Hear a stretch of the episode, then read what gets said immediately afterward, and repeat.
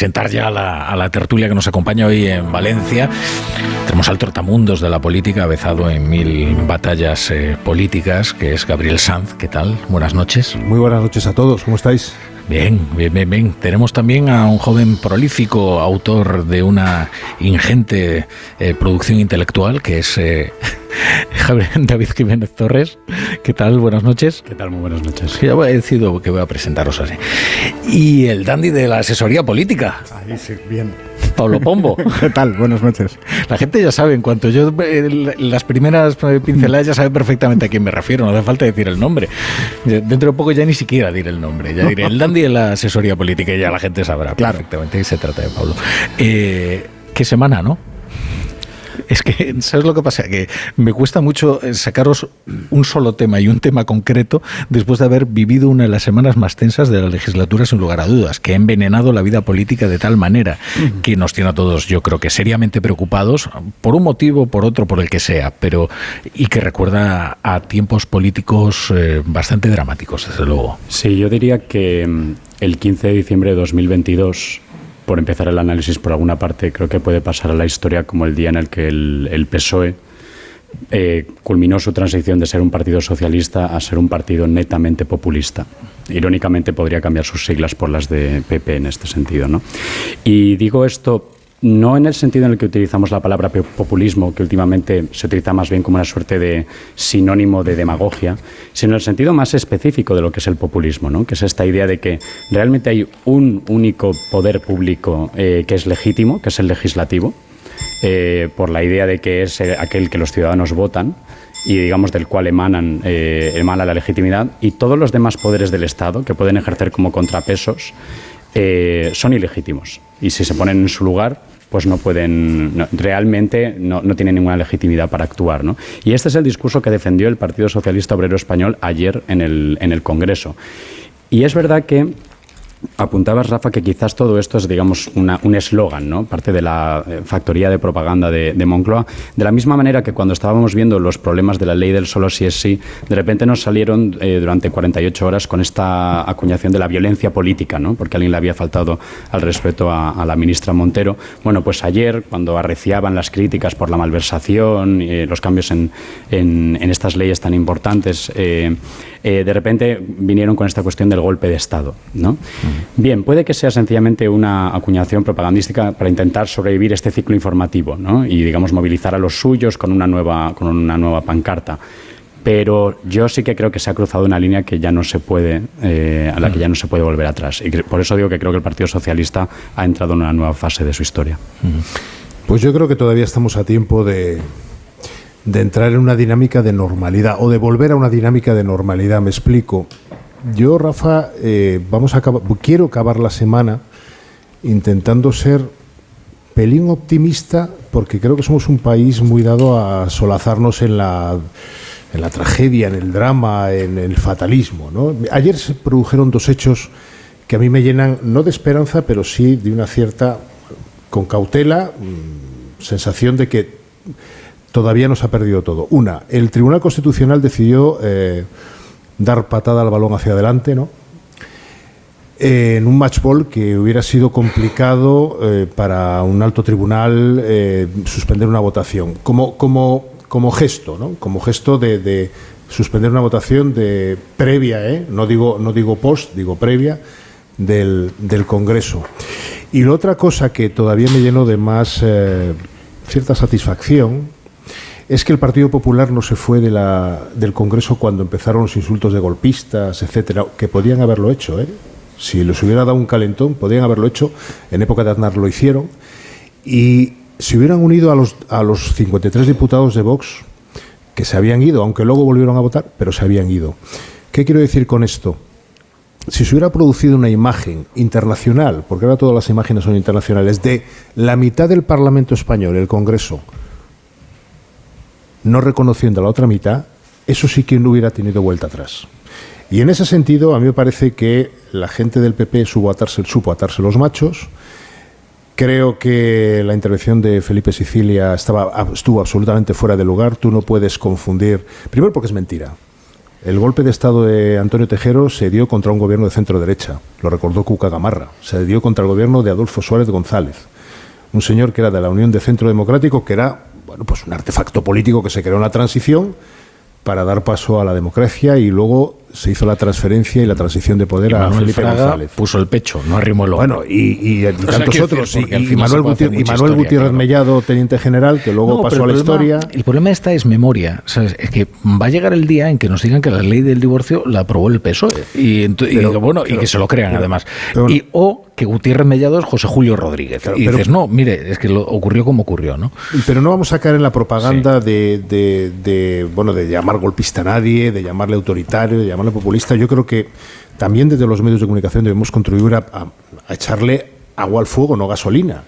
Porque claro, la siguiente que va a ser, eh, que, el, que el, si el lunes el Tribunal Constitucional decide que admite a trámite el recurso de, y las, las cautelarísimas que pide el PP, se va a liar parda y en el Senado, es decir, eso a mí me, causa pavor, porque yo soy... Pero no crees que eso va a ocurrir en el caso de que... De que es que... Yo quiero creer, yo quiero... Por ejemplo, la mesa del Congreso tenía decidido, si el Tribunal Constitucional hubiera decidido in extremis ayer eh, paralizar la votación, acatarlo. Y yo creo que hay que decidir acatar lo que decida el Tribunal Constitucional, sea lo que sea. Te digo porque la, a mí me dan, me resultan muy desagradables los puntos suspensivos. Es que lo vamos a hacer, es un signo ortográfico, eh, cada uno tiene sus manías, ¿no? Y los puntos suspensivos al final de la frase de Félix Bolaños, en las que dice, bueno, es que yo no sé qué consecuencias podría tener y ni quiero imaginármelas, a mí me resultan muy incómodos, porque lo que abre es un abismo tras de él. ¿Qué significa exactamente eso? Es que, es que, el problema de esta historia es que el gobierno está siendo actor y parte de una escalada de tensión en la que el primer interesado en desescalar es el propio gobierno, o debería serlo. Porque eh, el gobierno lo es de todos los españoles, como el Tribunal Constitucional lo es de todos los españoles, y no puedes coadyuvar a contribuir a la deslegitimación de otro órgano eh, esencial del Estado como es el Tribunal Constitucional. Decida lo que decida. Yo creo que lo primero que deben hacer los actores políticos es decir, pase lo que pase el lunes a media tarde, cuando se sepa el, contenido de lo que decida el Tribunal Constitucional, se acata y se cumple. Y luego se recurre y se protesta y se patalea, lo que quieras, pero se acata. Pablo. Sí, mm, a mí me preocupa muchísimo la enorme velocidad con la que el Parlamento se está alejando la lógica que ve al contrario como un adversario y nos estamos acercando a la dinámica del enemigo. ¿no? Toda, toda esta violencia en el manejo de las palabras no, no es inecua, es corrosiva para la convivencia y para la vida. La polarización salvaje a la que nos estamos acercando, esta semana ha sido la más polarizada que yo recuerdo, Ah, se cobró vidas humanas en la reciente campaña electoral brasileña y también en Estados Unidos. Cuidado con las palabras porque las carga el diablo y porque van a más, se escalan. Y cuidado además porque el uso impreciso del lenguaje nos impide acertar en el diagnóstico y los malos diagnósticos provocan malos tratamientos y malas recetas. Está el clima político tan sucio y tan macabro ahora mismo que lo que estoy diciendo suena como si fuese algo irrelevante o, ingenuo, ¿no? Pero desgraciadamente no es así. Lo ingenuo es pensar que los insultos afilados y los conceptos groseros no envenenan a la democracia. La democracia se enferma cuando sube la fiebre la polarización y se confunde la verdad con el sectarismo. No es cierto que nadie esté dando un golpe de Estado en nuestro país, ni la derecha ni la izquierda. Es sencillamente obsceno comparar esto con 1981 o con 1936. Sin embargo, en el tono tabernario, en el diccionario lleno de odio que se está vomitando estos días desde los escaños, sí que resuena el frentismo terrible que había en el Parlamento en la Segunda República. A eso sí que suena lo que está pasando. Entonces, como ahora, el PSOE apagó el principio de racionalidad política y se sometió también a un liderazgo irresponsable. Sánchez es en estos años 20 un reflejo de lo que fue Largo Caballero en aquellos años 30. No es la primera vez que lo digo, es una idea que me tiene muy obsesionado. Y lo preciso no es, en mi opinión, decir que está dando un golpe de Estado. Lo que está intentando con el Estado es hacer lo que ya hizo antes con el PSOE. Un proceso que yo llamo de vaciamiento y que consiste en extraer los órganos sin dañar la, la carcasa del sistema, del cuerpo democrático. Esto no es un golpe de Estado. Las democracias en el siglo XXI ya no, ya no se mueren por, por golpes de Estado. Sí, no son asonadas. eh, Claro, son mucho claro. más sutil. Eso era el siglo XX. Ahora, Hmm. las democracias pierden vida desde dentro con un rápido proceso de disecación que se hace con las manos sucias y con el lenguaje lleno de mierda, con perdón. Y, Sin perdón, no pasa y nada. no podemos proteger a nuestra democracia hasta que enfriemos un poco la mente y asumamos el peso y la gravedad de esa verdad. No, no es un golpe de Estado, es un proceso de vaciamiento.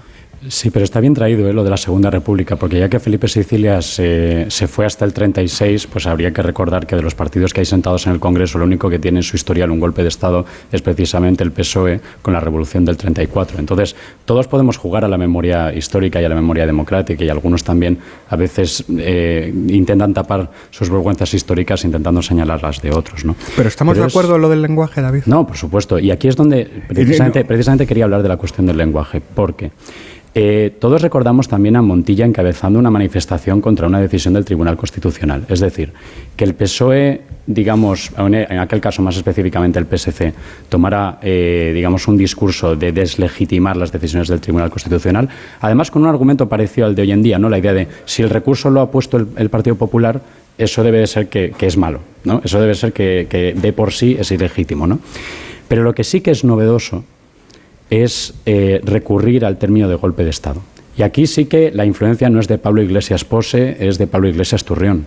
O sea, la- precisamente la idea de definir cualquier movimiento que va en contra de las decisiones del Poder Legislativo o del Ejecutivo como un golpe de Estado, esto es mm, vocabulario básico de los populismos latinoamericanos que importa a España eh, Podemos. Es Pero- más, creo que recordamos un momento en el que, cuando Pablo Iglesias todavía era vicepresidente, tuvo un momento muy tenso con Espinosa de los Monteros, de Vox, en el que le acusó de que quería dar un golpe de Estado.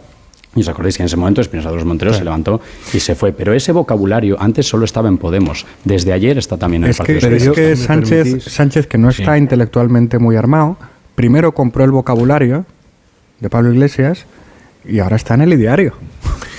Si me permitís, eh, vamos a ver, tampoco yo, yo a las palabras le doy el valor que tiene, que es importante, pero tampoco excesivo. Se las acaba llevando el viento, incluso las que están, las que quedan registradas en el diario de sesiones. Si no se tachan con corchetes, por cierto. Eh, yo recuerdo, ahí, yo recuerdo ahí. personalmente, yo recuerdo personalmente, era un joven periodista entonces, hace 30 años más o menos, el último gobierno de Felipe González, año 95 o así sería. Intentó presentar el último presupuesto del 96 a pocos meses de que ganara José María Aznar las elecciones, en marzo del, 2000, del 96, perdón. Eh, yo recuerdo aquel Pedro Solves, que fue ministro de Economía entonces, porque ha pasado la historia como el vicepresidente Zapatero, pero antes fue ministro de Economía con González, intentando presentar un presupuesto.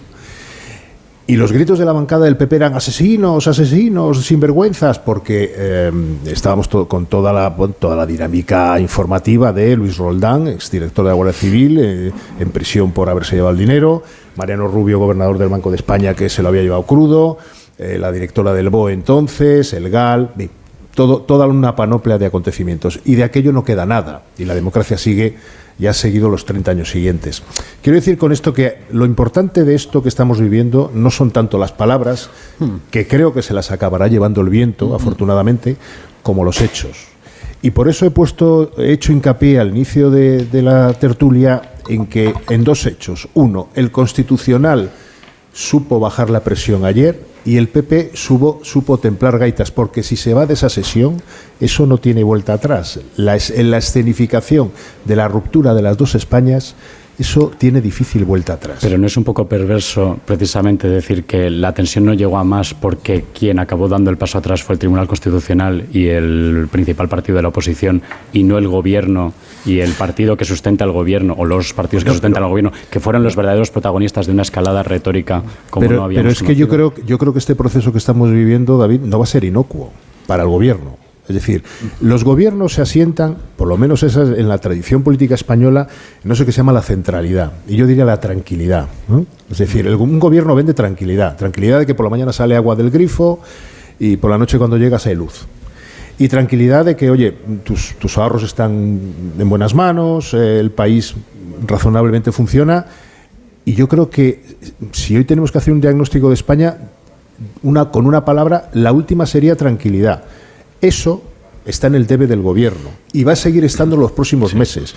Y yo soy de los que cree que eso acaba pasando factura a cualquier gobierno, sea este o el que sea. Conste que yo, yo estoy de acuerdo en que la factura que le va a pasar a este gobierno todavía no sabemos exactamente cómo evaluarla. Es decir, aquel que crea que se puede pasar por un trance semejante sin que quede alguna herida con el electorado, con la opinión pública. Y creo que mejor que yo lo sabe precisamente Emiliano García Paje, ¿eh? que por eso está elevando el tono cada vez más eh, contra Pedro Sánchez, tratando de marcar un perfil muy diferente por contraste. ¿no? Sí, Pablo. No, sobre lo de las palabras. Hay una frase de Lenin que yo creo que es que define bastante bien la importancia del lenguaje. Mi arsenal está en el diccionario. Ya está. y lo que estamos viendo es un tiroteo de palabras que están fuera de la escala de la realidad, de lo que está pasando. Cuando todos entramos eh, por primera vez en el Congreso, ¿qué fue lo primero que miramos? Las marcas de las, los, tiros, ¿verdad? que en esa sala, que en esa sala se diga 40 años después que lo que está pasando es un golpe de Estado, es un espanto. Primero porque es lo que eh, esta cosa que nos preocupa tanto, el, el, el, Alzheimer, histórico que estamos teniendo, el borrado de la memoria propia. Y segundo, porque ¿qué pasará si ojalá no, pero qué pasará si una vez nos acercamos a algo parecido a lo del proceso de verdad? Sí, no, de todas maneras yo creo que nos estamos fijando en el poder retórico y del golpe de Estado golpe de Estado que resuena sobre... Y creo que eh, el hecho de que el presidente del gobierno metiera en un complot eh, de la derecha eh, reaccionaria a jueces, periodistas y políticos también tiene su enorme gravedad. Claro. Quizás no resuene con tanta, con tanta fuerza, pero desde luego por lo que sugiere es bastante grave. Vamos a, vamos a recibir ahora enseguida al presidente de la Comunidad Valenciana, Chimo Puig. Dejadme poner unos anuncios y enseguida los saludamos.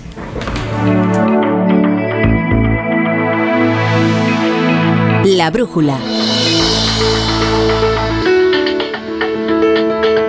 Onda Cero. Para que esta Navidad salga todo perfecto, no hace falta tener a los Torres en casa cocinando. Basta con utilizar productos frescos de Hipercor y el supermercado del Corte Inglés. Como el más delicioso cordero lechal tierra de sabor, por medios o enteros, con cabeza o asadura por solo 17,95 euros el kilo. En tienda web y app. Hipercor y supermercado el Corte Inglés. Nos gusta la Navidad. Precios válidos en Península y Baleares. Me toca la revisión del coche. Eurorepar Car Service. Necesito un taller cerca de casa. Eurorepar Car Service. Se ha encendido una luz del coche. Eurorepar Car Service. Quiero la mejor relación calidad-precio. Eurorepar Car Service. Tu taller multimarca de confianza es Eurorepar Car Service. Eurorepar Car Service. La Bañeza, pura magia. Ven a conocer La Bañeza, iluminada, entrañable y navideña. Descubre nuestros comercios y nuestra deliciosa gastronomía, aromas y sabores con los que paladear la vida. La Bañeza, una perla al sur de la provincia de León. Pura magia. Ayuntamiento de La Bañeza. Buenas noches. El número premiado en el sorteo del cuponazo celebrado hoy ha sido 62.813-62813 de la serie 15015. Puedes consultar el resto de los números premiados en juegos11.es. Mañana tienes una nueva oportunidad con el sueldazo del fin de semana. Y ya sabes, a todos los que jugáis a la 11, bien jugado. Sonora, historias originales en audio para quienes aman el entretenimiento.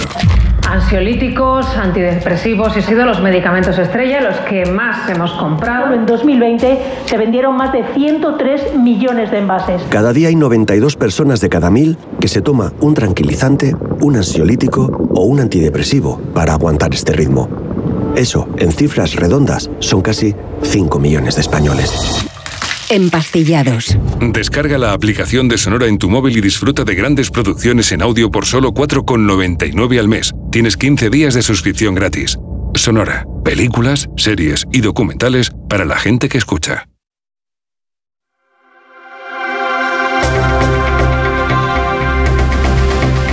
En Onda Cero, La Brújula, Rafa La Torre.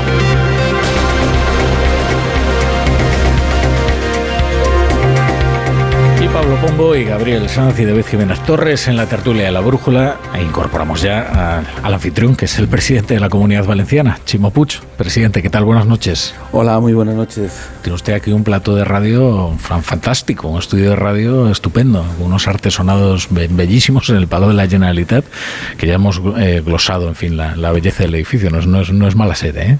No, bueno, además este espacio en el que están ustedes y, esto, y nosotros estamos tan contentos de que estén, es un poco el símbolo de lo que fue una época gloriosa del antiguo Reino de Valencia, en la que se miraba ah, desde la Corona de Aragón y desde el Reino de Valencia especialmente al Mediterráneo, ¿no? en, en- en la relación que teníamos con las repúblicas italianas. Es un momento muy, muy importante de, de nuestra historia y bueno, pues ahora lo que intentamos es eh, actualizar nuestra historia en positivo ¿no? y que eh, todo lo que ha sido una identidad que bueno pues que tiene sus raíces ahora sea sea pues eh, una sociedad abierta, hospitalaria, una sociedad de progreso, que es lo que se trata. Bueno, ¿qué, qué, qué ambiente, ¿no? ¿Qué semana? Bueno, la verdad es que nosotros estamos eh, distanciados muchas veces de lo que pasa en la Villa y Corte. La realidad de, de cada día pues es la nuestra y la nuestra pues está básicamente vinculada a la inflación, a los problemas que tenemos con, eh, con el agua, con la financiación, con, con las renovables. Yo creo que eh, se produce también en estos momentos una cierta distancia de fenómenos que, en los que realmente muchas veces no nos sentimos nada identificados. Bueno, ahora, ahora hablamos también de la, de la política nacional, pero el problema es que si empezamos a hablar de, de ella nos arrolla y no podemos tratar también otros temas regionales. Además hemos comenzado eh, esta tertulia, en fin, de una forma un poco, un poco triste, un poco deprimente. Entonces, permítame por lo menos glosar una buena noticia eh, para que los oyentes este viernes no, no terminen ya cayendo en la más profunda depresión. Eh, bueno, ustedes han declarado hoy eh, eh, eh, proyecto estratégico eh, la planta de Sagunto. Es una enorme inversión para la comunidad valenciana, va a dinamizar la, economía y además ya están las empresas eh, trabajando. ¿Qué va a suponer esto para, para la comunidad valenciana? Bueno, sin duda es un cambio disruptivo, como lo significó en su momento Ford a, finales de los años 70, con todo lo que desplegó en un sector eh, industrial, todo el clúster del automóvil que generó. Ahora estamos en otra, en otra época, en otro tiempo. Eh, la comunidad valenciana se va a convertir en uno de los polos del sur de Europa de descarbonización, de movilidad sostenible y es una enorme oportunidad, por tanto, no solo ya por la acción directa que significa esta inversión, como usted dice, de 3.000 millones de, de euros, con más de 3.000 eh, puestos de trabajo directos, más de 15.000 indirectos, sino que además todo lo que va a arrastrar como empresa tractora, y esa es, es un poco la, la- la esencia de, de este momento. Si le unimos a que Ford ha decidido a hacer el vehículo eléctrico en Europa también, aquí en Almusafes, pues es, es por tanto un, un momento en el que, a pesar de todas las dificultades, a pesar de todo el escenario Bueno, hubo un momento en que quizás usted vio peligrar la, la inversión, ¿no? Un momento bastante delicado también en las negociaciones con Volkswagen. Sí, sí, sí, no. Bueno, esta es una, una operación eh, pues que ha costado mucho y que ha habido momentos mejores y peores, porque es cierto que al final también eh, eh, el PERTE es una novedad, este, este fenómeno de ayuda a las empresas es una novedad, tiene unas limitaciones por parte también de, la complejidad de la burocracia europea. Y, bueno, pues ha, tenido sus, sus dificultades, pero afortunadamente el proyecto se ha salvado y, eh, y bueno, yo creo que estamos en, en muy buenas condiciones. En general, España, en la industria del automóvil, que es fundamental, creo que con el proyecto de Volkswagen, que no solo afecta a la comunidad valenciana, sino que afecta también a, a Navarra y a Cataluña, creo que es, que es un paso adelante muy importante. Bueno, antes hablábamos de la crispación que se vive en la vida política nacional. Eh, bueno, usted fíjese con todo el ruido que se montó y, puede presumir de tener una reforma fiscal que ha sido aprobada por unanimidad, Eh, eh, con, con lo- con los titulares, eh, que nos había deparado aquello, porque No, sé si ha conseguido que sus compañeros socialistas en Madrid comprendan, en fin, las bondades de la reforma fiscal que en un principio parecía que les, que, que les había resultado casi una agresión, ¿no? Bueno, yo creo que probablemente hubo una cierta incomunicación o una, una comunicación no adecuada en el momento inicial. También es cierto que, claro, hay debates que se producen en el ámbito eh, más eh, central o madrileño o no sé cómo denominarlo, que, que hacen dificultar esa capacidad de, de entender otras miradas. Aquí lo que hicimos es bastante claro y además no estaba en contradicción con lo que quería hacer el gobierno. Nosotros lo que hemos decidido claramente es apoyar a las rentas eh, que est- están en estos momentos en, en mayor dificultad y es obvio que ante una situación de una inflación como la que estamos viviendo hay que tomar medidas. De O sea que bajar los impuestos también es de izquierdas. bueno, bajar los impuestos según a quién. Nosotros le hemos bajado los impuestos a las personas que tienen más dificultad. No, no hemos hecho, yo lo que creo es que no es de izquierdas bajar los impuestos de una manera, digamos, generalizada a todo el mundo. Nosotros lo que hemos hecho es un poco lo que está diciendo los organismos internacionales que hay que hacer, que hay que eh, buscar medidas para apoyar a aquellas familias, aquellas personas que están en estos momentos sufriendo más este virus enorme de la inflación que afecta desde luego a aquellos que tienen a rentas que tienen menos posibilidades. Y eso es lo que hicimos. Finalmente eh, hemos conseguido un, un acuerdo en la Comunidad Valenciana que es muy positivo. Porque en una situación en la que nadie se pone de acuerdo que aquí se haya apoyado, apoyado por unanimidad esta reforma, pues creo que es un paso adelante. Desde hace bastante tiempo, eh, cada vez que venimos aquí, yo antes venía con más de uno, ahora es la primera vez que vengo con la brújula, pero siempre recuerdo una pregunta que se repetía, que si usted va a adelantar elecciones. Hombre, yo supongo que ya ese asunto está zanjado, ¿no? Sí, bueno, No, tiene usted margen ya, ¿no? Bueno, ten- ma- margen siempre hay, pero eh, en este momento la Comunidad Valenciana ha aprobado ocho presupuestos en tiempo y forma. No hay ninguna comunidad autónoma, eh, digamos, de nuestro tamaño y dimensión que lo haya conseguido en los últimos años. Por más que se ha intentado permanentemente hablar de inestabilidad, aquí ha habido estabilidad política, social y económica a través del diálogo social. Vamos a aprobar bueno, Dios mediante, que si no pasa nada, la semana que viene finalmente los presupuestos de la Generalitat. Por tanto, en una situación como la actual, en la que este tiempo que queda hasta las elecciones es fundamental para desarrollar el presupuesto, para desarrollar todo lo que es el, el ámbito de los fondos europeos, atajar en la medida de lo posible la inflación, no es un momento para pensar en las elecciones. Estos cinco meses, seis meses que quedan, no pueden ser meses de en permanente campaña electoral, porque así eh, un país no funciona. Sí, lo que pasa es que me temo que eso va a ser más un deseo que una Yo realidad. no lo voy a hacer, ya se lo digo. Puede que otros lo hagan, yo no lo voy a hacer. eh, Porque tenemos mucho trabajo pendiente y no, no podemos estar esperando a que pasen las elecciones. ¿Para qué? En nuestro caso, además, si lo que queremos es continuar un proyecto, pues no, no, hay, que, eh, no hay que esperar a, a revalidar eh, las- la cuest- el gobierno. Hay que hacer lo que se puede hacer, hágalo ya. Mm. Pero usted cómo ve sesiones como la de ayer, ¿usted cree que se puede recomponer las relaciones entre el gobierno y la oposición, hacer una legislatura lo que queda constructiva?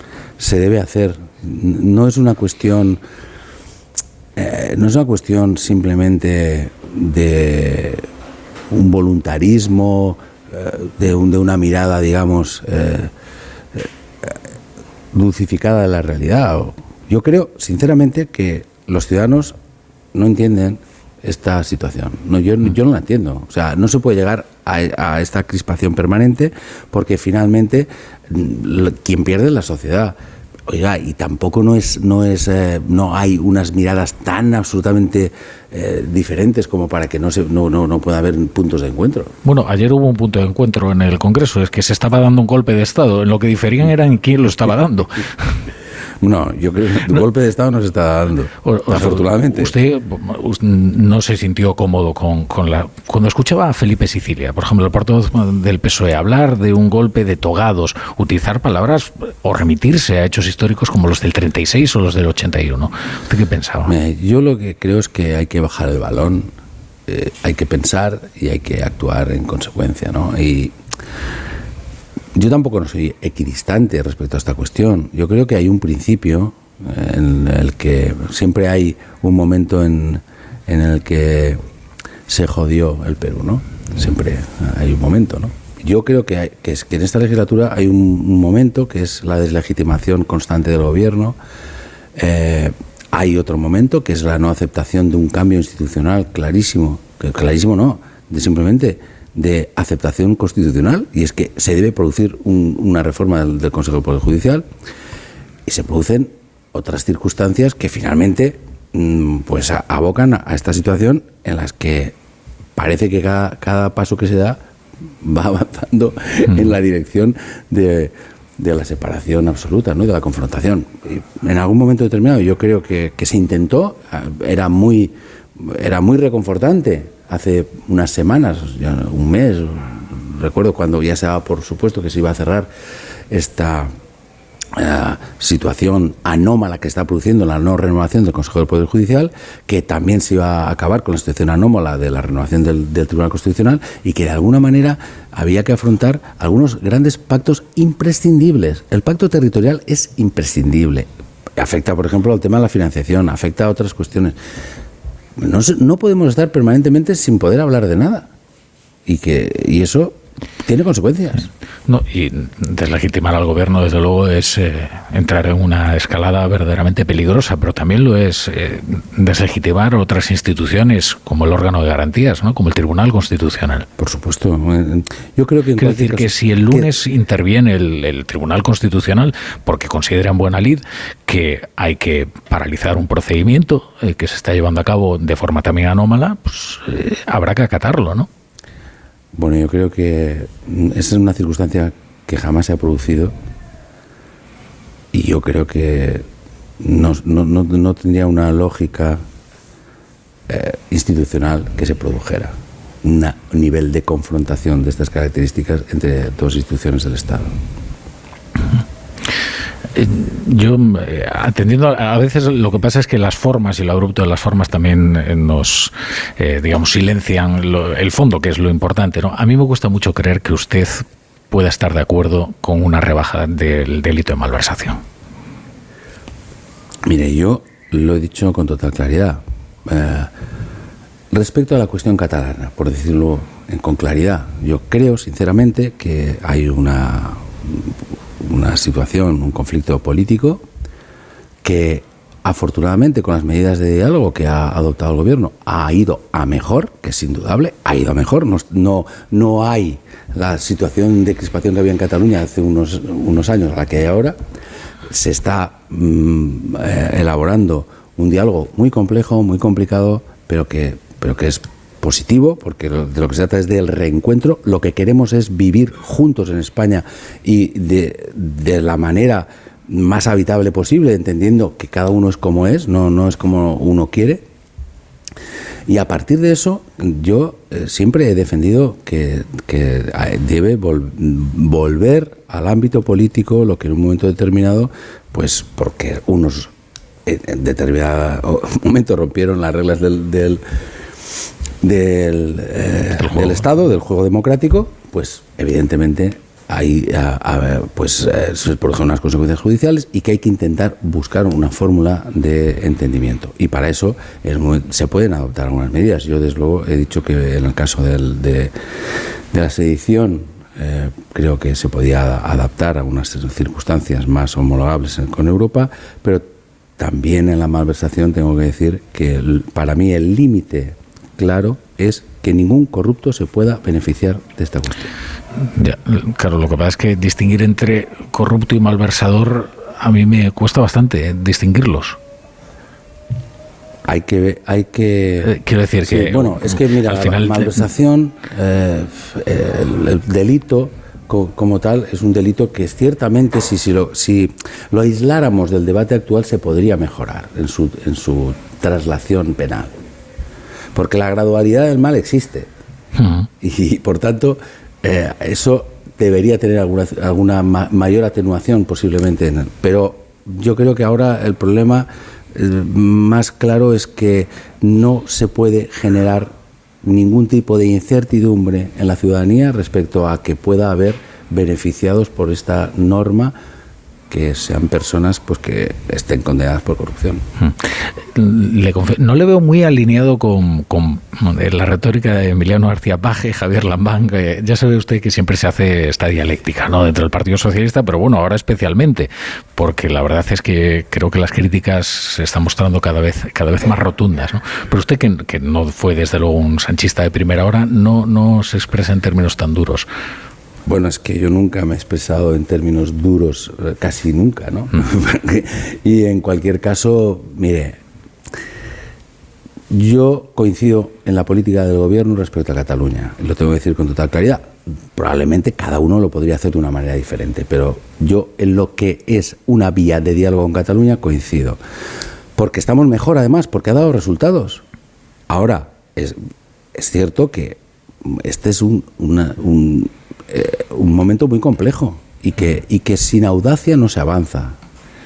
Y por otra parte, desde luego yo pues, comparto eh, con, con eh, muchos líderes territoriales preocupación, pero desde luego nunca compartiré estas algunas actuaciones, algunas declaraciones que realmente no, no, no las puedo entender dentro del am- de un ámbito como el nuestro, ¿no? Mm. O sea, usted sí va a invitar a Pedro Sánchez a que haga campaña aquí. Sí, mañana viene Pedro Sánchez. Ah, viene mañana. Sí, sí. Ah, bueno, hoy, hoy está fijo. Esto se está convirtiendo Sí, en. claro. Valencia es una tierra de acogida.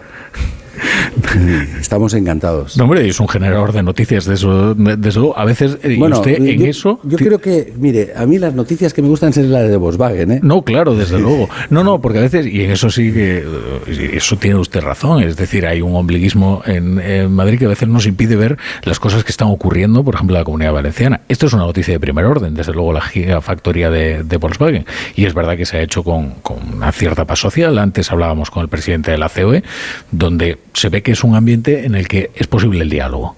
Es que, eh, es que el diálogo debería ser, bueno, es que es sustancial a la política. O sea, aquí no se trata de, el diálogo es entre personas que piensan diferente, los otros son monólogos consecutivos. Y nosotros, con, con el- sobre todo en el tiempo de la pandemia, hemos tenido la suerte de contar con unos aliados efectivos de comunidad que han sido los sindicatos y los empresarios, y sabíamos que teníamos que salir juntos y hemos, hemos hecho un recorrido, evidentemente también con dificultades, que, que, bueno, pues ha- hecho que tengamos mejores resultados. Al final de esta historia, lo importante es que la ciudadanía de la Comunidad Valenciana esté mejor que estaba. Nosotros todos los resultados económicos del 15, todos los indicadores económicos y sociales están mejor ahora que el 15. Y es de eso se trata, de intentar ir mejorando, bueno, pues eh, sumando alianzas. eh, y eso es que es lo que corresponde. Lo anómalo es lo contrario. Estar en un espacio de confrontación permanente. En lo que usted no está nada satisfecho es en lo de la financiación autonómica, que es la otra constante en la que siempre le preguntamos, y por- digo porque veo que nunca termina de solucionarse ese tema, No, ¿no? pues, eh, no, pero usted tiene cierto. esperanza de... No, la esperanza es lo, lo último que se pierde y, y- y yo creo que es una otra cuestión que no tiene ningún tipo de sentido que no se aborde, porque eso sí que genera un incumplimiento flagrante de la Constitución en cuanto a la igualdad de los españoles. Y por tanto es una cuestión que claro, yo ya lo veo en estos momentos con, con dificultad, como usted, porque si no somos capaces ni de cumplir un elemento fundamental de la Constitución que está bastante tasado, que es la renovación del Consejo del Poder Judicial, imagínese una reforma de un modelo de, de- de- de financiación en el que tiene que haber un gran acuerdo ideológico, porque tiene que haber un gran acuerdo en el Congreso de los Diputados y después debe haber un cierto acuerdo en las comunidades autónomas, lo cual es bastante imposible. Y, Y- debe haber un acuerdo fundamental entre el Partido Socialista y el Partido Popular. Y en año electoral, fíjese usted. Sí, bueno, es no, que, yo claro, creo que usted pretende abstraerse del año electoral, pero Ya, yo creo que no que están todos en la misma clave. No, que ¿eh? estoy, que, es- que estoy de acuerdo con usted. Yo tampoco no soy un marciano. Yo sé que estamos en, en donde estamos, pero, pero me parece que ni ahora, ni antes, ni nunca es el momento. Oiga, es que resulta que a algunos nos aprieta más el zapato que a otros, ¿sabe? Y esa es la cuestión. La cuestión en la financiación es bastante clara. Primero, hay una norma que surge de la Constitución, que es la LOFCA, que el año 14 ya caducó el actual modelo y que debería, desde el año 14 hasta ahora, haberse modificado. que no se ha modificado. Y eso tiene dos implicaciones. Una para el conjunto de las comunidades autónomas, porque hay una insuficiencia del sistema para atender la sanidad, la educación, los servicios sociales, entre otras cosas, aparte de las dos competencias que tenemos. Y, y al margen de eso, hay una, una constatación por parte de todos los estudios eh, de cualquier laboratorio económico que dice que la peor comunidad financiada de España es la comunidad valenciana.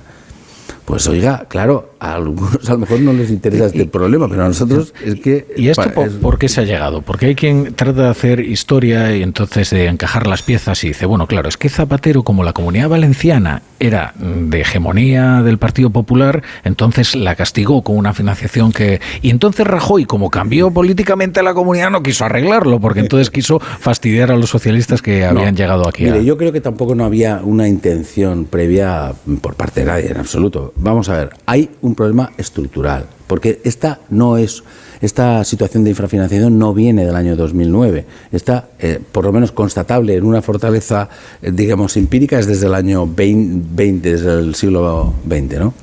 Eh, pero anteriormente también partimos de una situación en la que la comunidad valenciana tenía menos Estado, por decirlo de alguna manera, que, que otras comunidades autónomas y eso ha derivado una, en los traspasos iniciales y después ha ido, a, a, digamos, agravándose esta situación.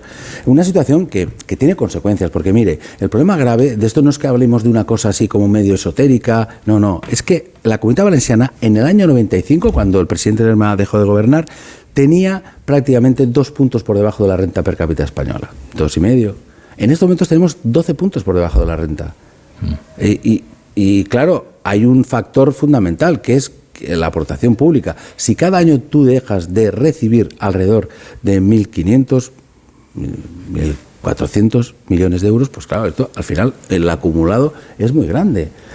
Pero yo más allá de la, de la casuística de la comunidad valenciana, creo que lo que es razonable es que nos pusiéramos de acuerdo, como se pone de acuerdo pues en el, Bundesrat alemán, que ya sé que cuesta también, porque esto nunca es fácil. Estamos hablando de dinero. Y además eh, ya saben que los países de, digamos, de ascendencia católica parece que eso hablar de dinero esté mal visto. Mm. Pero claro, estamos a, tenemos que hablar de dinero y tenemos que intentar ver cómo, nos, cómo repartimos. Y vemos también que por una parte no podemos decir que vamos a eliminar todos los impuestos y después queremos más recursos. Mm. Tenemos que intentar formalizar un acuerdo de país con la fiscalidad y con la eh, financiación y que al mismo tiempo pues la, también eh, la, la, eficiencia de las administraciones eh, sea una realidad y que las, las eh, instituciones también de, seamos cada vez más responsables en el gasto. Sí, tiene algún inconveniente en que estos señores que me acompañan le, le, hagan algunas preguntas. Empezamos por ahí, por David Jiménez Torres. Sí, señor Puig, yo querría volver a este tema de su opinión sobre la cuestión catalana, porque siempre me llama la atención que en el relato de hechos que ustedes hacen de la crisis catalana y lo que ha venido después, nunca hablan de la sentencia, el juicio y la sentencia en el Tribunal Supremo, ¿no? que parece muy relevante al contexto actual, en el sentido de que precisamente se están derogando los delitos por los cuales fueron juzgados y condenados Oriol Junqueras y el resto de dirigentes del procés. Entonces, la pregunta que yo le haría es, ¿usted cree que, como parece que se está dando a entender con esta derogación del delito o los cambios en el delito de malversación, que Junqueras y el resto de juzgados y condenados fueron condenados injustamente? No, en absoluto. ¿Y entonces por qué se deroga el delito? No, bueno, pues porque mire, el, usted pone una fecha de una sentencia del Tribunal Supremo, yo le diría otra fecha de una sentencia del Tribunal Constitucional, que no es un tribunal, digamos, judicial, ¿no?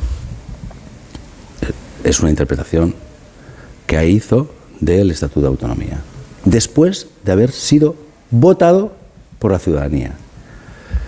Y ahí se produce una quiebra muy importante, que tiene consecuencias. Y entre otras consecuencias es la que se produce con, en un momento determinado.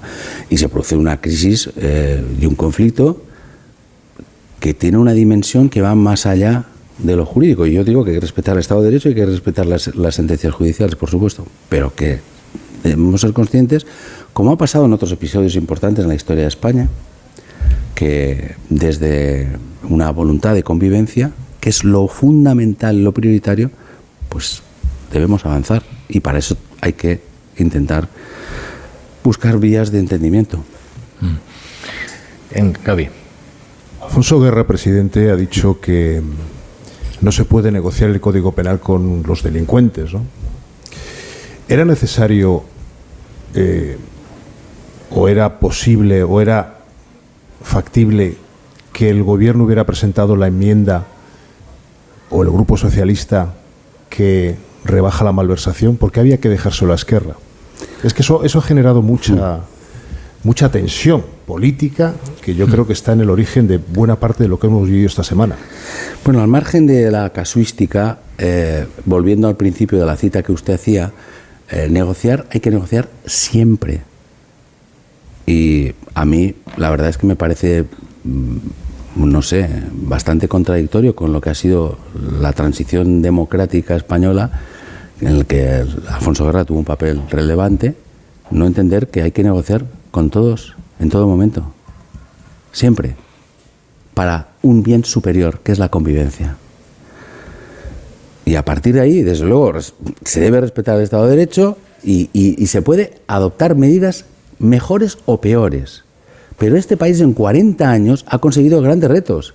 Nosotros, eh, algunos de vosotros sois más jóvenes afortunadamente, pero Gabriel y yo, que somos más mayores, pues ya sabemos perfectamente cómo, lo, lo que ha pasado en estos 40 años en este país y cuántas renuncias ha habido que hacer en momentos determinados. Pero es que pactar no es traicionar, acordar no es traicionar, acordar es simplemente el único instrumento para que una sociedad avance. Y la respuesta de Junqueras y de Esquerra eh, proponiendo un referéndum eh, que ellos entienden unilateral, ¿eso es una respuesta a alguien que te acaba de eh, aliviar la condición penal? Bueno, yo creo que Esquerra Republicana puede plantear puede plantear lo que lo que considere, pero es obvio que no va a haber un referéndum. No va a haber un, un referéndum en los términos que se plantea. Puede haber un referéndum y, tiene que haber un referéndum cuando haya una reforma del estatuto. Aquí la Comunidad Valenciana también. Si reformamos el estatuto en un momento determinado, pues habrá que hacer un referéndum. En Cataluña, si se llega a un acuerdo y hay una reforma estatutaria, deberá haber un referéndum. Deberá previamente aprobarlo el, co- el Congreso de los Diputados, deberá aprobarlo el Senado y deberán a- hacer un referéndum. En esos términos, si hay acuerdo, pues habrá consulta. Si no hay acuerdo, pues no habrá consulta.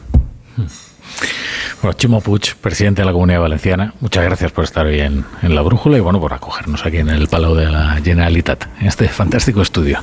Muchísimas gracias a ustedes.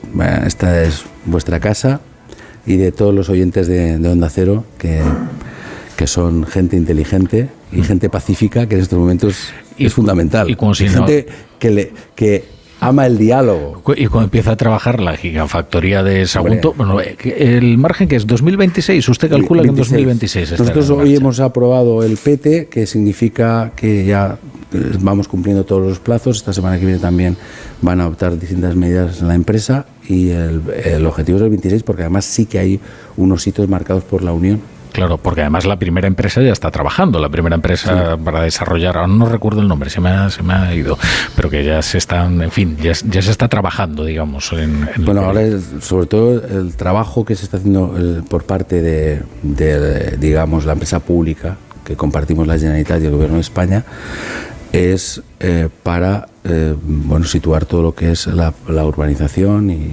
buscar bueno hemos tenido que hacer las expropiaciones Se han tenido que poner de acuerdo con compromiso para el tema de las fotovoltaicas y el más acuerdo, pequeño, el acuerdo más- es, forma parte de nuestro ADN de nuestra cotidianidad. Muchas gracias presidente. Muchísimas gracias a ustedes de verdad. La brújula. La torre. Onda Cero. Era el año 1932, cuando un humilde chocolatero compró varios décimos de lotería de Navidad con un sueño, construir una escuela para que los niños de su pueblo pudieran estudiar. Días más tarde, el número fue premiado y desde entonces hay un colegio en Calahorra que lleva su nombre con orgullo, Colegio Público Ángel Oliván. Un sorteo extraordinario lleno de historias extraordinarias. 22 de diciembre, Lotería de Navidad. Loterías te recuerda que juegues con responsabilidad y solo si eres mayor de edad. Vuelve el mejor flamenco al Teatro Real. Del 14 al 16 de diciembre, no te pierdas el inicio de la quinta temporada de Flamenco Real con la gran bailaora Belén López. Y a partir de enero, disfruta cada mes en el Real de grandes artistas como Eduardo Guerrero, Yolanda Osuna, Amador Rojas o Patricia Guerrero. Entradas desde 29 euros. Más información en teatroreal.es. Onda Cero Madrid, 98.0 FM. Infórmate y solicita las ayudas europeas a la rehabilitación energética de viviendas y comunidades a través del Colegio de Aparejadores de Madrid. Podrás conseguir hasta un 80% de subvención. Te esperamos en la calle Maestro Victoria 3 junto a Sol. Colegio de Aparejadores y Arquitectos Técnicos de Madrid. Ventanilla única de ayudas a la rehabilitación. Campaña financiada por la Unión Europea Next Generation. Plan de recuperación. Comunidad de Madrid.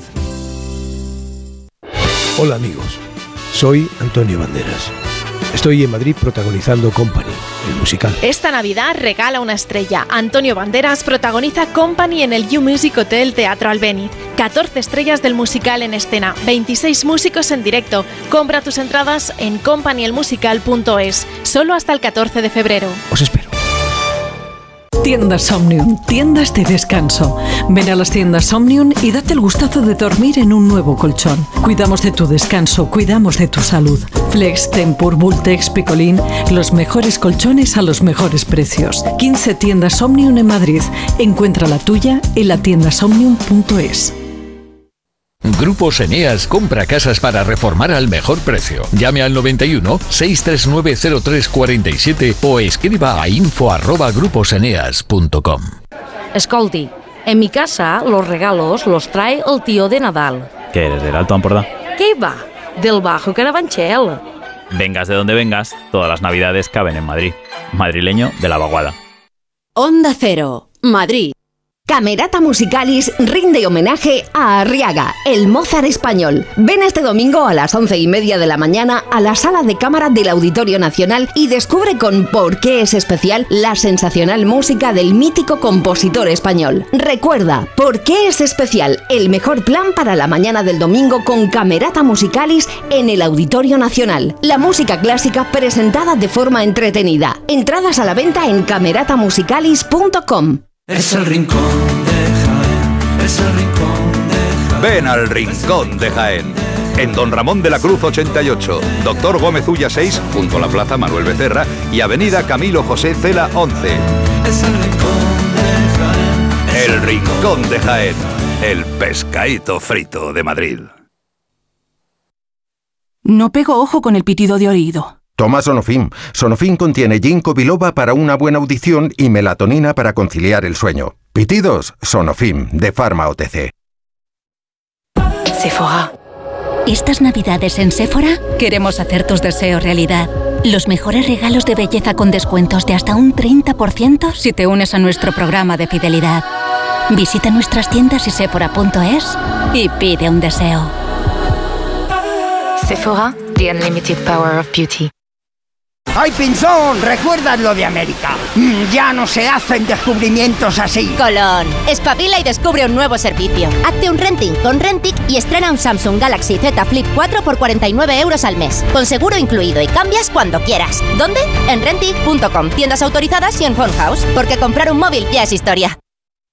¡Vigor, gor, gor, gor, gor, gor, gor, gor! Toma Energisil Vigor. Energisil con maca contribuye a estimular el deseo sexual. Recuerda, energía masculina, Energisil Vigor. Nací libre, pero me encerrasteis para combatir la oscuridad. Ahora solo pido una cosa, libertad. Presentamos la gama Jeep híbrida y 4xE híbrida enchufable. Electricidad en libertad. Aprovecha ahora los Electric Freedom Days. Ofertas irrepetibles para vehículos de entrega inmediata. Solo hasta fin de mes. Entra en jeepstore.es. ¿Quieres ahorrar a full? Hasta el 19 de diciembre en Carrefour y Carrefour.es tienes un 25% de descuento en todos los juguetes de las marcas Lego, Nerf, Monopoly, Jurassic World, Barbie, Nancy, Menuco y Play-Doh. Descuento para próximas compras. Carrefour, aquí poder elegir es poder ahorrar. Muchas mujeres mayores de 65 años se han acostumbrado al control, la amenaza y la humillación. Hoy mismo es el día para jubilarse de este maltrato. Llevar muchos años aguantándolo no es una razón para seguir sufriendo. Pide ayuda, da el primer paso. A3 Media Televisión, la televisión de un gran país. Antena 3 Noticias y Fundación Mutua Madrileña. Contra el maltrato, tolerancia cero. La brújula. La torre. Bueno, desde Valencia y a las 10 y 54, a las 9 y 54 en Canarias, seguimos en la tertulia de la brújula con David Jiménez Torres, con Gabriel Sanz, con Pablo Pombo. Ya hemos despedido al presidente de la Comunidad Valenciana, eh, Chimo Puig. Es verdad que es verdad que cuando sales de Madrid las cosas, eh, en fin, adquieren otro, otra tonalidad. Eh, eso, es, eso, es cierto. Pero antes empezamos la tertulia muy, en fin, muy, muy deprimidos, muy consumidos por la situación, por cómo se encontraba, ¿no? Y, yo creo que tampoco llegamos a una conclusión demasiado, eh, en fin, demasiado precisa mm, acerca de qué nos puede esperar el lunes en el caso de que efectivamente el Tribunal Constitucional decida paralizar el Pleno, que es una decisión que puede tomar perfectamente. A mí, francamente, lo que ha dicho Félix Bolaños me ha inquietado muchísimo, ¿eh? muchísimo. Luego hay otras declaraciones muy importantes que comentaremos de Emiliano García Paje y declaraciones, desde luego, que no se corresponden con el tono que está utilizando eh, Chimo. Sí, las declaraciones de Bolaños, volviendo un poco a lo que comentábamos al principio, a mí me parecerían muy difíciles. Si me hubieras dicho que esas declaraciones las ha hecho Íñigo Errejón, sí. creo que sería absolutamente verosímil, porque de nuevo es un discurso populista en el sentido estricto, no, en el sentido eh, genérico. Esta idea de hay decisiones que no se pueden tomar, incluso si jurídicamente y constitucionalmente deberían tomarse, porque eh, no puedes enfrentarte al poder legislativo o no puedes enfrentarte a la mayoría de gobierno. Y comentabas que puede ocurrir, Rafa, aquí los que no somos expertos en derecho, pues más bien nos centramos en las consecuencias sociales o políticas, ¿no? A mí siempre me resulta muy paradójico que el gobierno, eh, y especialmente el Partido Socialista, enfatice tanto esto de que ha mejorado la convivencia en Cataluña, ¿no? Desde que ellos llegaron al poder. Bueno, no comentan la otra pata, la otra pata de esto, que es que parece que la convivencia se ha deteriorado mucho en el resto de España. Y parece claro. en su propio discurso que el único culpable de, esto sería la oposición. Pero bueno, si Rajoy cuando gobernaba era culpable de la radicalización de los independentistas, de nuevo según el PSOE, ¿no es Pedro Sánchez hoy en día también responsable de la mayor polarización que se vive en la sociedad española? A mí me parece que uno de los problemas que tiene el PSOE gobernante es haber ido asumiendo en los últimos años eh, una tesis muy querida por el nacionalismo, ahora independentismo catalán, que es la de que hay un problema entre Cataluña y España. No, no hay un problema entre Cataluña y España. Hay un problema en Cataluña que sufre España, evidentemente, pero es un problema entre catalanes, entre una mitad de catalanes que quiere imponer a la otra mitad de catalanes ser extranjeros en su propia tierra. Ese es el problema. Para eso hay que buscar soluciones y el gobierno tiene que poner toda la carne en la salud, pero para ese problema, no para un supuesto problema de Cataluña con España que no existe. Entonces, creo que uno de los déficits, uno de los, problemas que plantea la teoría del apaciguamiento, el presidente Puig ha estado hablando de ella, la idea de que, bueno, estamos mejor hoy que ayer, es que eh, a base de ir asumiendo como una gota malaya que España tiene un problema con Cataluña, pues acabaremos asumiendo que tiene que haber un mm. referéndum para resolver ese problema que tiene España Esa y Cataluña. es la, profecía autocumplida del nacionalismo. De siempre. No podemos vivir juntos. Y de tanto repetir que no podemos vivir juntos, efectivamente la convivencia termina siendo imposible. Eh, antes eh, aludíamos, y también en la conversación que hemos mantenido con Chimo Puig, al discurso que eh, pronunciaba Emiliano García Paje, que yo creo que cada vez sus críticas se van afilando cada vez más y cada vez van marcando un perfil más propio respecto de la política del, del gobierno y de Pedro Sánchez. Es probable que, eh, que él considere que hay una urgencia electoral que, le diga todo esto. Oye, y también puede haber un convencimiento ¿eh? por parte de Emiliano García Paje, porque no siempre los políticos actúan impelidos por una lógica electoral. Hoy yo creo que dio un paso más, porque ya no solo eh, fue una lógica declarativa, ¿no? O sea, no, es que expuso incluso una medida que tomaría el Parlamento de Castilla-La Mancha próximamente vamos a aprobar una norma de tal forma que esta región, a las 24 horas, si algún día se produce en España, la posibilidad, por la fuerza o por pacto, que me da lo mismo, de una manera o de otra, porque las dos son igual de inconstitucionales, si se produjera el día de mañana un llamamiento a que votaran solo en una parte de España, solo en Cataluña, y se impidiera el derecho a votar de todos los demás, nosotros el miércoles vamos a aprobar una norma que nos obliga a que en 24 horas presentemos recurso ante el Tribunal Constitucional para que eso sea imposible. ¿Sirve de algo de esto? ¿Sería una medida con alguna fuerza normativa? Probablemente no, probablemente no. Ahora, eh, desde luego tiene una intencionalidad política clara, ¿no, Pablo? Tiene una intencionalidad política clara, pero también es el reflejo de sus convicciones. Eh, Chimo es un hombre que considera en el origen de, este, de esta crisis eh, el PSOE tenía razón. Efectivamente, el PP no respondió a su responsabilidad de contribuir a renovar la justicia. Esto es así. El problema es que con cada paso que ha ido dando Sánchez desde entonces, los socialistas han perdido la razón. Y ahora él se encuentra ante la necesidad de defender las ideas que él considera y al mismo tiempo eh, las opciones electorales de su partido. Bueno, es que a veces la lógica electoral eh, se alinea con los convencimientos de uno, que a veces eso ocurre y es maravilloso cuando ocurre en política. El triángulo ¿eh? mágico es cuando eso pasa y además se suma el tercer, el tercer ingrediente que es el interés del país. Porque además es creíble. Pero cuando un gesto supuestamente arriesgado al final descubres que es en beneficio propio, desconfía de él. Es decir, el presidente del gobierno yo no dudo que quiera resolver el problema catalán. Pero si con la resolución del problema catalán lo que se está garantizando es la siguiente legislatura, tenemos un problema político. Creo que ese es un problema importante de explicación y creo que eso está en la base de buena parte de la desconfianza que suscita su posición ante buena parte de la opinión pública, incluido su propio partido. Y eso solo se puede despejar tomando decisiones ah, de un rango de Estado institucional. Yo le he preguntado al presidente Puig por qué se dejaba a Esquerra Republicana presentar la enmienda que va a beneficiar particularmente a Aurel Junqueras y a todos los condenados del 1 de octubre.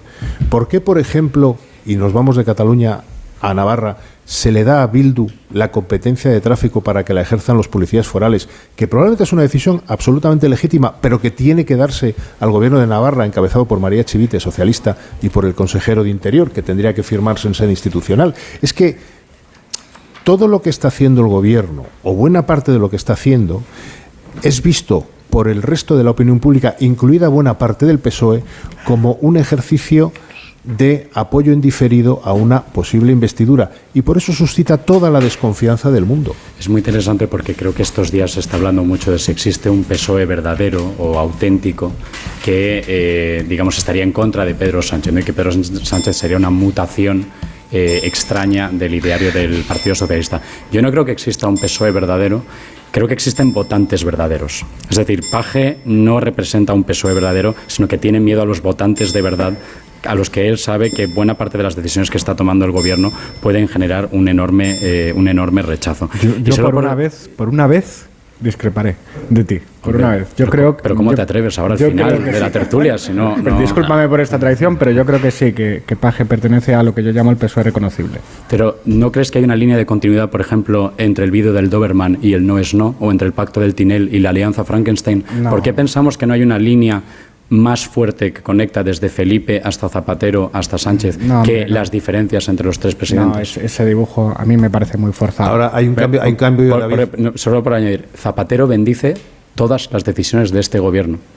Entonces, ¿cuál es la ruptura? hay una cualidad fundamental, David, y es que, o un cambio fundamental. Hasta el final de José Luis Rodríguez Zapatero, incluido José Luis Rodríguez Zapatero, el PSOE era un partido de democracia representativa. Tenía unos órganos vivos que le llevaban la contraria al secretario general. El secretario general era una especie de primus inter pares, por muy fuerte que fuera su liderazgo, como en el ejemplo es más palmarios Felipe González, que tuvo 202 diputados y pudo ejercer un poder omnímodo como en ningún presidente lo ha ejercido hasta ahora en la historia de España. Pero sabía digamos, dar un do des a los suyos, a sus varones, y hacía un juego parlamentario interno. Eso se ha perdido en el PSOE de ahora. Ahora es un... Eh, em, Nacho Varela, no voy a descubrir nada, dice que Pedro Sánchez ha taxidermizado el PSOE. Es decir, que es una cáscara vacía, una, una marca que, que, opera en el imaginario colectivo como una marca, como opera la Coca-Cola o la Pepsi cuando tiene sed, pero que no tiene en sí mismo sustancia. Yo no sé si eso es así, pero que lo parece es tal cual. Yo solo digo, si eso es así, ¿por qué los votantes socialistas no han huido ya en masa del Partido Socialista?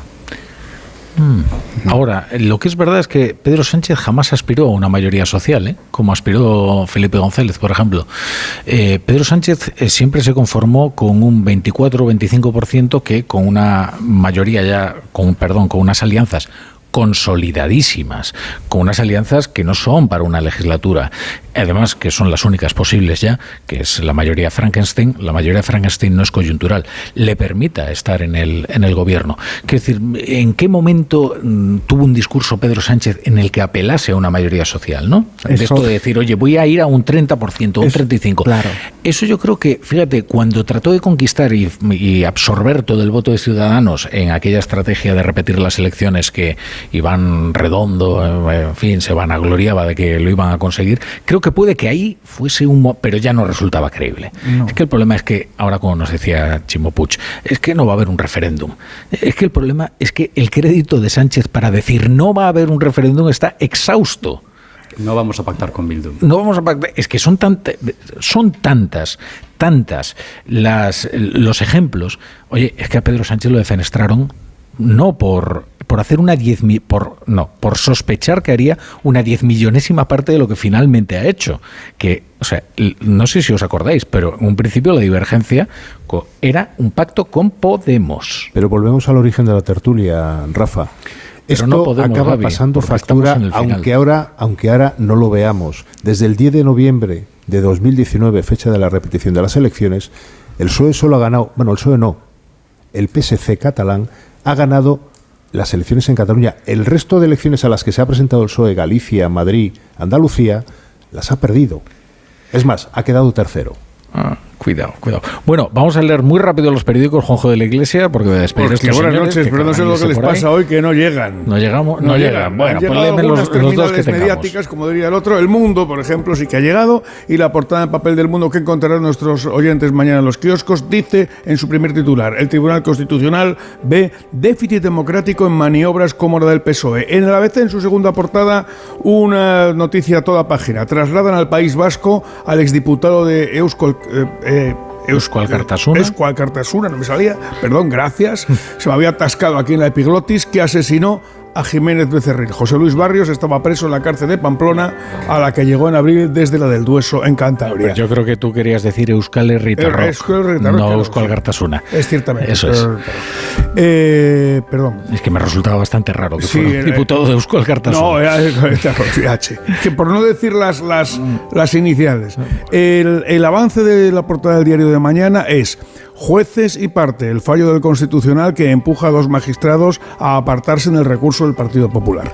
Y si te, digo ya el avance del español, el Partido Popular prepara un nuevo escrito pidiendo al Tribunal Constitucional que paralice en el Senado lo, lo aprobado en el Congreso. Bueno, señores, a disfrutar de Valencia. Bueno, no, quedaos aquí a escuchar porque ahora viene una sección que es espectacular. ¿eh? Vosotros los viernes, como estáis de parranda, no lo escucháis, pero bueno, ya veréis.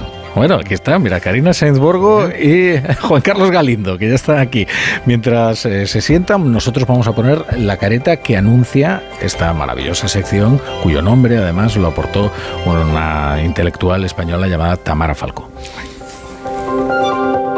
La brújula. La torre. Onda Cero.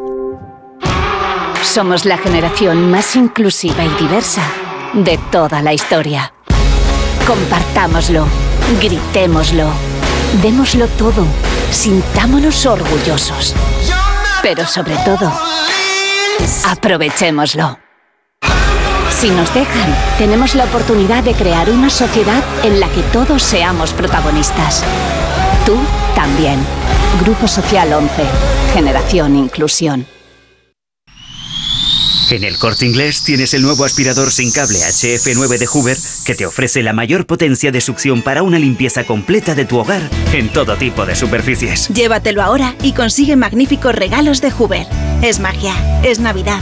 Son los tecnoprecios del corte inglés. Es que esta casa se queda cerrada meses y cuando oyes las noticias te quedas preocupado. Es normal preocuparse, es una segunda vivienda. Pero si verificamos que alguien intenta entrar, podemos avisar a la policía para que actúe e incluso desaloje la casa. Aunque con las cámaras exteriores y los sensores podemos detectarlo antes. Así que tranquila, la casa está cerrada, pero bien protegida. Protege tu hogar frente a robos y ocupaciones con la alarma de Securitas Direct. Llama ahora al 900-272-272. Hace ya mucho tiempo, un pintor de Huesca prometió a un viejo amigo que si le tocaba la lotería, le ayudaría a financiar uno de sus proyectos. Más tarde, aquel pintor de nombre Ramón Acín ganó el gordo de Navidad y siendo fiel a su promesa, ayudó a su amigo Luis Buñuel a filmar Las Urdes Tierras sin Pan, una referencia de nuestro cine. Un sorteo extraordinario lleno de historias extraordinarias. 22 de diciembre, Lotería de Navidad. Loterías te recuerda que juegues con responsabilidad y solo si eres mayor de edad.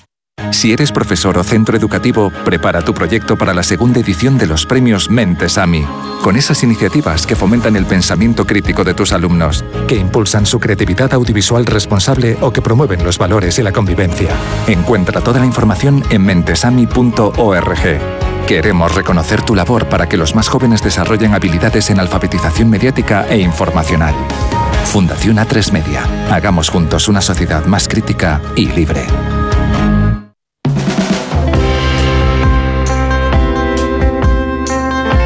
La brújula.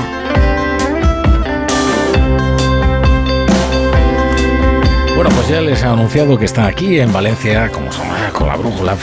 claro, nosotros si vamos de roadshow no vamos a tener aquí a las estrellas principales. Karina Sesborgo, ¿qué tal? Buenas noches. Muy buenas noches, Rafa La Torre. Juan Carlos Galindo, buenas noches. Buenas noches. Y tendríamos aquí a Edu Galán si no estuviera de baja paternal y él sí se la tomase en serio, no como la ministra de Derechos Sociales. Él no, él va hasta el último día y él reaparecerá, que lo sepan ustedes, el día 23, viernes. Es decir, el próximo viernes tenemos el feliz reencuentro con Edu Galán. Y esperamos que no Aquí nos sigue Juanjo la Iglesia, por Esperemos cierto. que no nos ponga la niña sobre la mesa, ¿eh? No, no se lo permitiríamos. No, porque yo ya aguanto una niña en casa, no la quiero. También en el trabajo, francamente, con cariño, ¿eh? O sea, hasta todos los niños, incluida la mía, pero chico. Que, Bueno, que hablen vamos los a niños, que decía Perales, ¿no? que canten los niños. Bueno, vamos a ver, vamos a ver. Eh, ¿He metido la, la careta de la sección? Del nanosegundo en el No, no, metaverso. no, no, vamos a ver. nanosegundo en el.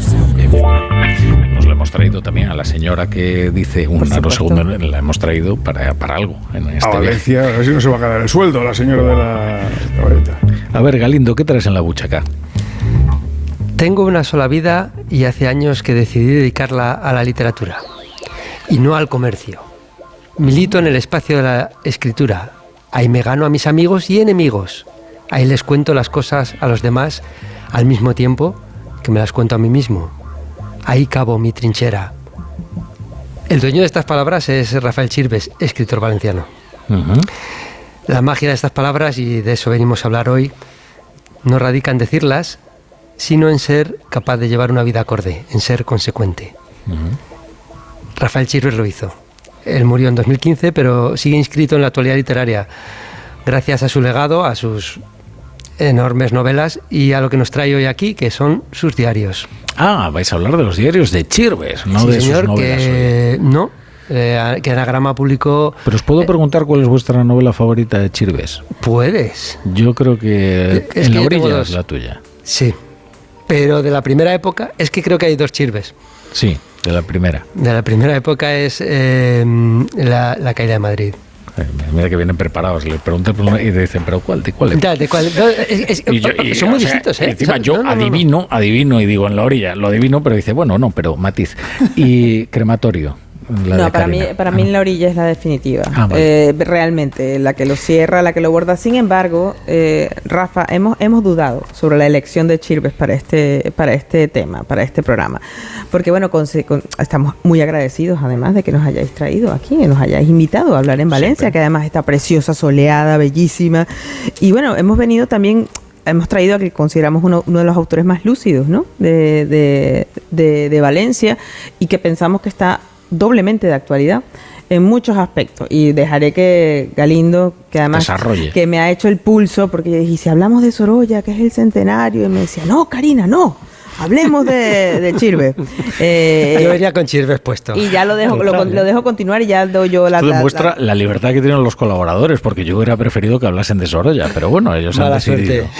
Pero créeme, créeme, la torre, créeme, que, que esta semana tiene especial relevancia, eh, Chirve, especial relevancia. No, sí, es, verdad, es verdad que en, esta, en estas, estas pequeñas, estos pequeños capítulos de memorias eh, vemos al personaje que envolvía al escritor, también a la persona que se escondía debajo. y al novelista enorme que era Chirves, pero también a un analista de la, de la actualidad, a alguien que hace muchísimos años puso muchos reparos a ciertas derivas de la, de la socialdemocracia, y perdonad que, que, que, vuelvan los tertulianos de la sí, no, no, no, que me meta ahora en temas políticos. Pero también vemos a un prosista muy riguroso y afinadísimo. No son unos diarios cualquiera y eso les hace muy especiales. Eh, yo creo que en Anagrama Público también los diarios de Piglia, que en, en, en algún sentido a los que más se parecen, en el sentido de que son diarios muy literarios, pero no muy literarios porque hablen de literatura o de cotilleos, de literarios, que también los hay, siempre nos gusta, mm. ¿eh? Hay una semblanza. En la vida literaria. Hay una semblanza en 250 palabras a Juan Goiti solo que. en el de Chirves, no, no, en el de Chirves. En, el, segundo tomo de las, de las memorias de Chirves, mm. o en los diarios de Chirves, que, que agárrense los fans de Goitisolo. Mm. Hay una cosa que me cabreó muchísimo que fue la, el que le dedicó a Perre. A Mendoza también. Creo que además tiene un trasfondo político que no me gustó lo, nada. Lo, curioso, lo, curioso, y me vas a perdonar, Caliente, un momentín, que estos diarios se publican en dos volúmenes, en dos tramos, digamos. Uno en el 2021, que son uno y dos, que son los, los diarios que van de 1985 a, si no me equivoco, son finales de los 90, y luego son el segundo tramo, el que está aludiendo Galindo, que es en los años en que él escribe Crematorio. Mm. Es muy curioso porque tú en los años más furibundos, esos años, que es cuando le dedica las palabras más gruesas a Arturo, a, a Vilamatas, eh, se lo dedica a Mendoza, está como enfadado. es justo al final del primer volumen. A todos los buenos le dedica, Está enfadado, está tiene energía. Pero que se enfade con, las personas correctas. En el segundo, en el segundo volumen, en el segundo volumen tiene un hastío frente a todo. Tiene un hastío frente a la socialdemocracia, tiene un hastío frente a las ideas que él, que él sentía. Se siente tremendamente inseguro con respecto a sí mismo. Está escribiendo Crematorio, que es el gran, el gran retablo moral de esa España del progreso ¿no? Del pelotazo. Eh, y ya me callo y dejo hablar a Galindo porque después me voy a meter, yo ahí sí me voy a meter en política y sí voy a bajar al barro. Eh, yo no voy, yo voy a salir de la literatura y ah, voy a entrar en otras cosas. Hay, una cosa fantástica y es que em, eh, es como los diarios sirven para recorrer a, Chirves. Em, nos salimos de lo político, vamos estrictamente a lo literario. Él es, él es muy radical en sus opiniones, pero también es honesto. es principalmente sincero consigo mismo. Hay veces que dice, que dice cosas como me miro a mí mismo y pienso en qué poca gente se habrá equivocado tantas veces como yo. Y está hablando de literatura. Eh, y está hablando de la vida personal. O sea, es duro consigo mismo y así a partir de ahí puede ser duro con los demás. Eso es, interesante. Pero si alguien cree que hay algo de ideológico en sus críticas eh, literarias, hay que pensar que a alguien que yo aprecio literariamente muchísimo y algunas de las novelas que, más me han gustado del principio del siglo XXI en español son suyas, que es Belengo Peggy la, bofetea literariamente de una manera. Sí, hombre, con Belén Gopegui, desde luego no le puede discutir ideológicamente. Misericordia, claro, quiero decir, mm, si alguien quiere alguna tacha ideológica en lo de Pérez Reverte, pues en el otro lado a Belén, Gopegui le da por, activa y por pasiva. A, cambio, te regala una de las mejores páginas literarias que puedes encontrar sobre Balzac o sobre la Regenta o sobre la Celestina. Me está reconciliando con. Pero, la foto, la foto de conjunto que ofrece Chirve en los volúmenes de los diarios y que ofrece Chirves desde atrás, visto desde arriba, si nos subiésemos a un taburete y lo mirásemos, que siempre dijimos que Chirves era la gran, que en la orilla era la novela de la crisis económica. Esta idea de que aparece un cadáver en el pantano de Olva, ¿no? Y que merma todo, que todo aquella, aquel progreso, aquella construcción de crematorio merma, y lo leíamos en clave crisis financiera. Y honestamente, en la orilla se publica en el 2013, Chirves muere en el 2015 él no llega a ver el poder de conjunto que tiene el diagnóstico moral de, de, su novela. Pero lo adivina. ¿En, el que, ¿En qué sentido? Es el momento en el que estamos viendo. 2013, venimos de la crisis económica, venimos del 2012, del inicio del proceso, estamos por ver los Jerez, estamos viendo Gürtel, estamos viendo Elsinor, Elsinor y la pudrición, ¿no? En general. ¿No? Y por eso digo que esta semana yo tenía, tenía cierto reparo, ¿no? En, esta, en esta brújula festiva de venir a Valencia, pero es que me parece que una de las grandes mentes más lúcidas para diagnosticar lo que nacionalmente estaba pasando desde la literatura, porque yo honestamente creo que la literatura es política, no politizada, creo que es política, y Chirves realmente fue una de las, ha sido una de las mentes más lúcidas. Eh, y en sus diarios demuestra... Pero no te veo en el barro como anunciabas. Bueno, a ver, una cosa es el barro y otra cosa es eh, eh, comer tierra, ¿no? o sea, una cosa es mojarse. Yo creo, yo realmente creo que Chirves en esos diarios muestra una desafección y una decepción generacional de proyecto colectivo que a mí me llama tremendamente la atención. Porque un poco como cuando decía David Jiménez, no que había un peso de bueno y un peso de no, hay un peso que creó en, las circunstancias actuales. Hay generacionalmente unos proyectos y unos compromisos intelectuales que no están vistos en, las circunstancias actuales, ni en las discusiones intelectuales actuales. pero en Los viejos amigos, que es una novela que no sé si, no me acuerdo ahora, pero creo que es de finales de los 90, ya está todo eso. Ya está esa desafección de, determinado, incluso esa división de... O sea, él, él, fue capaz de, de, de, ver eso en algún momento. ¿Qué os pareció la adaptación de Crematorio eh, a la serie de... Cualquier cosa, Rafa, que llegue al gran público, con la potencia que lo hizo esa adaptación, porque además estoy convencida que la adaptación fue mucho más potente que la propia novela. de hecho, empieza a tirar la novela. Pero, quiero decir, eh, parte de la base de que un artefacto audiovisual eh, eh, siempre tiene un mucho, mucho mayor potencial que, el, literario, no me refiero artísticamente. Ni, Solo por la gente que lo ve a la vez. ¿Qué libro tira, supongamos, 500.000 ejemplares? ¿Qué autor tira aquí? Porque claro de un amigo que ha escrito un libro, uy, he tirado 8.000, dice, enhorabuena. Claro, y esto lo ven... 8.000, qué, qué, bendito. Claro, por eso y además se convirtió en una cosa icónica, era un poco, es lo que dice Galindo, o sea, esa idea del refugiado pensando en Balzac estaba pensando en las claves de la novela de Simonónica. Es que tengo, tengo un, amigo, además todos lo conocéis y por eso no voy a decir el nombre, que tiene una obra bastante extensa y el otro día me decía, oye, ¿sabes que yo nunca llegué a cubrir el adelanto de la editorial? Ay, Dios. Oye, pero tiene muchos libros. Pues, pues se me ocurren varios amigos. no, pues te, bueno, yo qué sé. Sobre eso, perdón que hago hay un libro muy divertido de Mario Musnik que se llama Lo peor no son los autores, que habla de muchos autores de estos que venían pidiendo, de si cuela, cuela, ¿no? El anticipón, como llamaba él, en otros tiempos, claro, ¿no? Otros tiempos, efectivamente. Claro, como Karina mira así por debajo del hombro. No, pero la, pero No, hombre, ¿qué dice Rafa La Torre? ¿Qué dice? ¿Qué dice? No, dime, de verdad, anda ya. Desde la primera ah. novela. No, no, no, que no. no. Bueno, sí, exacto, estamos hablando delante de Karina. No, no, no, no, no. Pero no es lo normal y sobre todo no es inmediato.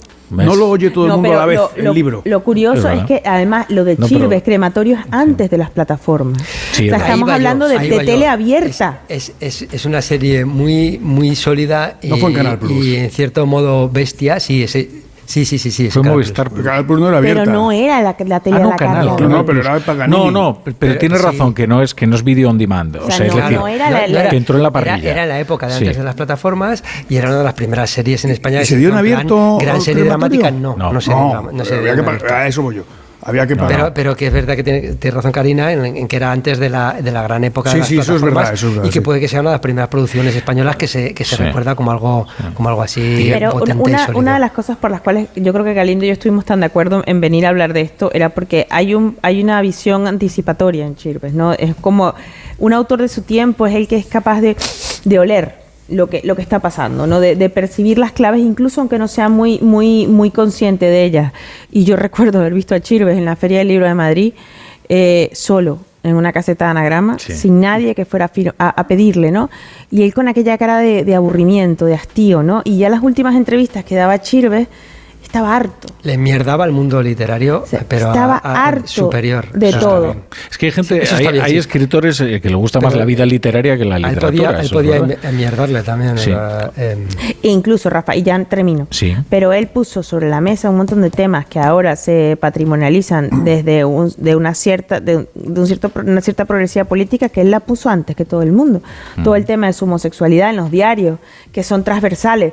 Es una insatisfacción, una tristeza tan grande grande con el tema del deseo, de no sentirse deseado, de un deseo frustrado. O sea, Qué bien terminamos el viernes de esta semana. Tan... Ay, bueno, la torre, pero bueno. Oye, te voy a decir una cosa muy bonita. Eh, qué preciosidad lo que dijo eh, Antoine. Antoine de Galimar. ¿eh? en el país. Hombre, no, es que no estamos hablando de cualquiera. Gracias, jefe. esto es muy importante. Antoine Gallimard, para aquellos que... Antoine Gallimard, que edita a Garena Sensborgo en Francia, eh, tuvo unas palabras muy generosas con ella en, el, en una entrevista de Guillermo Altares en el país. De Marbaset. No, de, de Marbaset. Y bueno, eso es un timbre de gloria para coronar una carrera literaria para cualquiera. Ya cualquiera se retira. Yo estoy muy contenta. tú como eres tan joven, Estoy pues muy no te vas a contenta y muy agradecida con, con, con don Antoine Gallimard. Me, me da, me da para una frase tweet de, de Chirves. Dice Chirves, sin cultura eres un imbécil. Con cultura estás a punto de convertirte en un hijo de puta. Bueno, como tuit desde luego es inatacable. ¿eh? Está muy bien. Bueno, vamos a ver qué tiempo va a hacer mañana.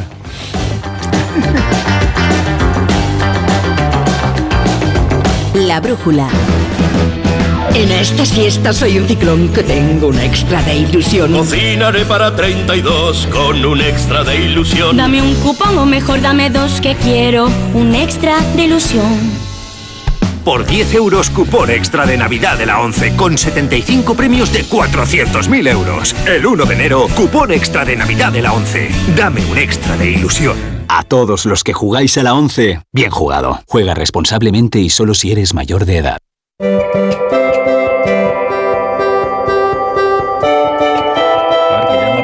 El señor de las tormentas, Roberto Brasero, ¿qué tal? Buenas noches. Hola, Rafa La Torre, muy buenas noches.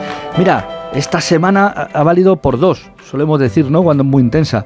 En este caso también nos sirve por las lluvias que hemos tenido, el doble o el triple de las habituales, así que esta semana vale por dos o por tres. Algunas tenemos todavía Castilla-La Mancha y en dirección a donde tú estás, van, van parte que siguiendo la A3 y van a desembocar en Valencia, pero muy poquita cosa. Mañana sábado, en cuanto a lluvias en España, eh, las cuatro gotas con las que podríamos amanecer en Valencia o en Castilla-La Mancha, que van a durar muy poquito. Y ya nada que ver con la borrasca Efraín, ya es historia.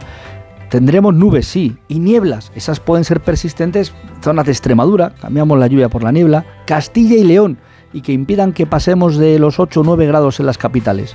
En el resto de España, nubes sí, pero sin lluvias y cielos más por el Cantábrico y zonas de Canarias. El domingo, esas nieblas que vuelven a repetirse, por ejemplo, en la Comunidad de Madrid la podíamos tener.